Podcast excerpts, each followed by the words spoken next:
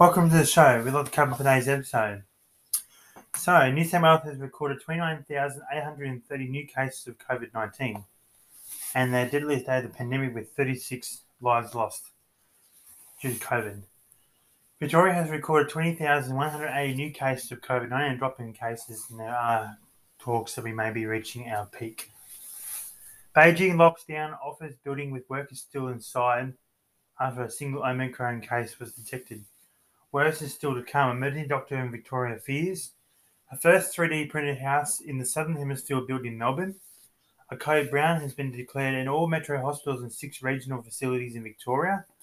Local news statewide. A major expansion of regional venue airport is happening.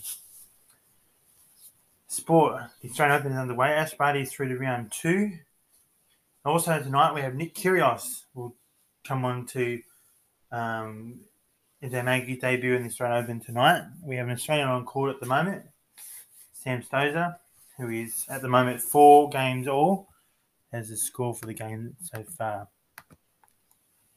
Um, weather for Victoria. Birchip will be 33 degrees tomorrow and a low of 13 degrees. Stawell will be 30 degrees tomorrow and a low of 11 degrees. Lara tomorrow will be 26 degrees and a low of 15 degrees. Halls Gap will be 30 degrees tomorrow and low of 11 degrees. White Hills will be 32 degrees tomorrow and low of 13 degrees. Havelock will be 29 degrees tomorrow and low of 12 degrees. Rushworth will be 30 degrees tomorrow and a low of 14 degrees. And Murrabit will be 32 degrees and a low of 13 degrees. Quiz question. Yesterday's question is where in would you find the dog in the tucker box? And that is found in Gundagai. Today's question is a tennis question just for one day, and tomorrow we'll go back to our tourist destination questions. Um, what does 40 all mean in tennis? Is it A, deuce, B, out, or C, fault? And the answer will be tomorrow. It's also used to have a nine news, meteorology, and Weatherzone.